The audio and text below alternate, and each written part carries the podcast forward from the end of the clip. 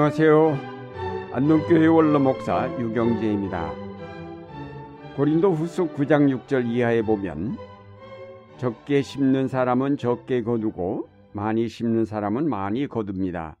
각자 마음에 정한 대로 해야 하고 아까워하면서 내거나 마지못해서 하는 일은 없어야 합니다. 하나님께서는 기쁜 마음으로 내는 사람을 사랑하십니다. 라고 하였습니다. 이 구절은 헌금에 대한 말씀이지만은 헌금의 원리는 그대로 감사의 원리이기도 합니다. 이 말씀을 중심으로 감사가 어떤 효과를 유발하는지 생각해 보고자 합니다.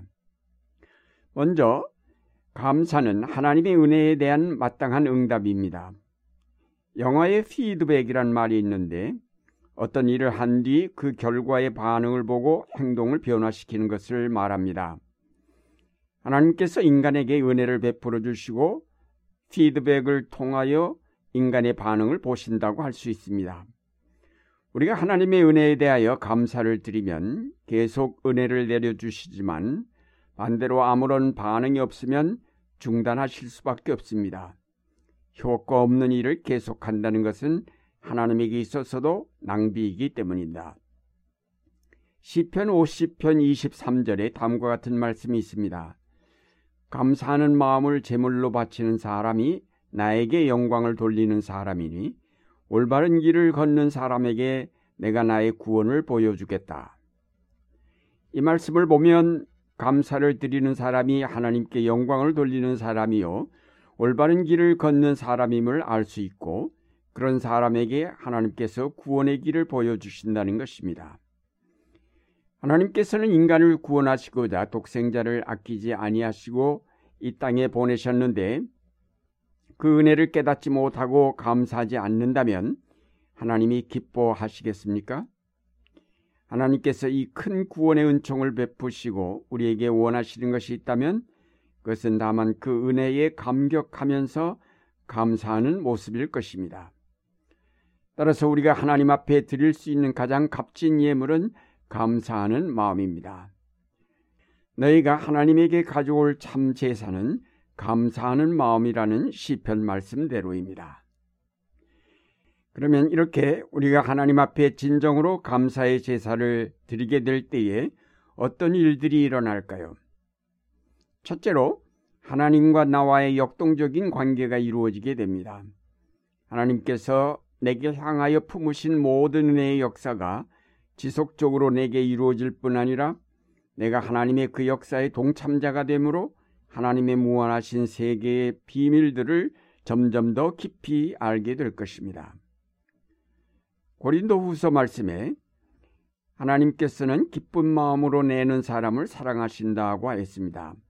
그리고 말씀하시기를 심는 사람에게 심을 씨와 먹을 양식을 공급해 주시는 하나님께서 여러분에게도 씨를 마련해 주시고 그것을 여러 갑절로 늘려 주시고 여러분의 의의 열매를 증가시켜 주실 것이라고 하였습니다. 하나님은 감사할 줄 아는 자에게 씨를 주시고 그것을 여러 갑절로 늘려 주시고 또 그 열매를 증가시켜 주실 것이라고 하셨습니다. 감사의 씨앗을 심으면 그것은 여러 갑절로 늘어나면서 하나님의 새로운 은혜를 체험하게 합니다. 하나님께서는 그 은혜를 감사할 줄 아는 자에게 그의 비밀을 알려주시며 그를 이끌어 그의 동역자가 되게 하십니다. 따라서 감사할 줄 아는 사람에게는 끊임없이 감사할 사건이 생기게 마련입니다. 왜냐하면 그가 감사할 때마다 하나님께서 그 앞에 새로운 비밀을 보여주시기 때문입니다. 결국 감사의 생활은 하나님과의 역동적인 관계를 유지시켜주면서 무한한 영의 세계를 끝없이 탐험하게 하는 열쇠요 씨앗이 됩니다. 둘째로 감사의 생활은 우리의 삶을 긍정적인 삶으로 바꾸어 줄 것입니다. 고린도후서 9장에서 하나님께서 여러분을 모든 일에 부요하게 하심으로 여러분이 후하게 헌금을 하게 될 것이라고 하였습니다. 하나님께서 감사할 줄 아는 자의 삶을 부요하게 하신다는 것은 그가 모든 일에 긍정적인 마음을 갖게 하신다는 것입니다. 하나님의 은혜는 빛의 역사이기에 모든 어둠을 몰아냅니다.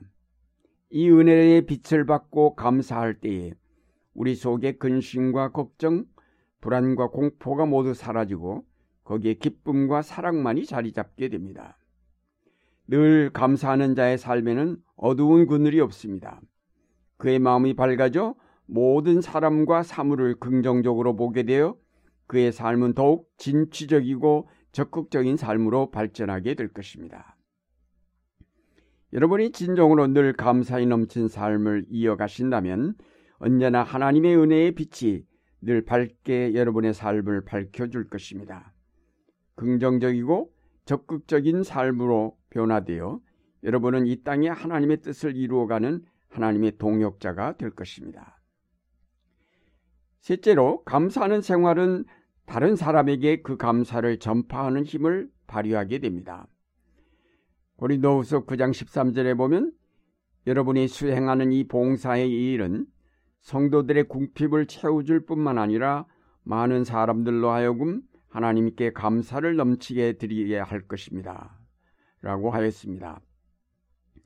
우리가 감사에 넘쳐 헌금을 하면 그것이 다른 사람들의 궁핍을 채워주는 데 그치지 않고 그 사람으로 하여금 하나님께 감사를 드리도록 만들어준다는 것입니다.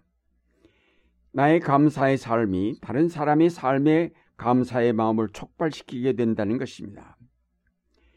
그것은 감사의 삶이 우리에게 여유를 주고 기쁨을 주기에 다른 사람을 돌아볼 수 있게 만들어주며 내가 받은 은혜를 다른 사람에게도 함께 나누고 싶은 마음을 갖게 만드는 것입니다.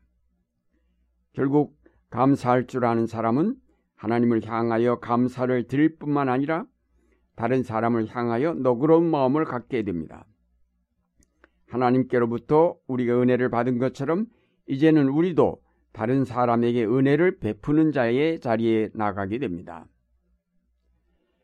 우리 그리스도인들은 하나님의 크신 은혜에 감사하면서 우리의 헌물을 주님께 바칩니다.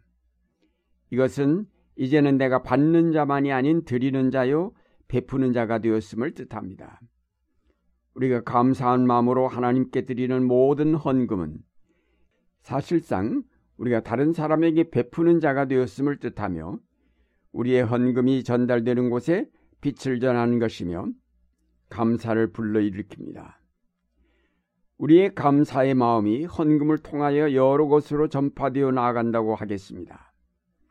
감사의 생활은 받은 기쁨에 대한 감사일 뿐만 아니라 주는 기쁨까지도 가져다 줍니다.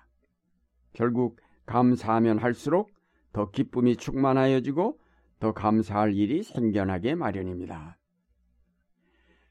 사랑하는 여러분, 하나님의 은혜로 촉발된 감사의 생활은 놀라운 파급 효과를 가져옵니다. 감사의 씨앗을 심는 자에게 하나님은 30배, 60배, 100배의 감사 열매를 주십니다. 감사의 생활은 하나님과의 끊임없는 역동적인 관계를 이루게 하여 영적으로 성숙하게 하며 하나님의 역사에 동참하는 동역자가 되게 합니다. 감사하는 생활은 우리로 긍정적이며 창조적으로 행동하게 하여 새로운 역사를 이루게 합니다. 동시에 감사의 생활은 우리로 받는 자의 자리에서 주는 자의 자리로 나아가게 하며 이를 통해 다른 사람에게도 하나님께 영광을 돌리도록 감사의 마음을 불러일으키게 만듭니다. 작은 하나의 씨앗이 싹이 나고 꽃이 피어 열매를 맺을 때 수십 배를 거두는 것처럼 우리의 감사 생활은 아주 작은 씨앗과 같이 보이지만은 이것은 놀라운 파급 효과를 가지고 와서 이 세상을 마침내 하나님의 나라로 바꾸어 놓게 됩니다. 이제 여러분은 하나님의 크신 은혜를 늘 기억하면서 감사로 응답하시기 바랍니다. 그럴 때 여러분의 삶은 더욱 차고 넘치게 될 것이며 영적으로 성숙하여 하나님이 기뻐하시는 그의 자녀가 될 것입니다. 하나님께 늘 감사하는 생활로 영광을 돌리는 여러분이 되시기를 바랍니다.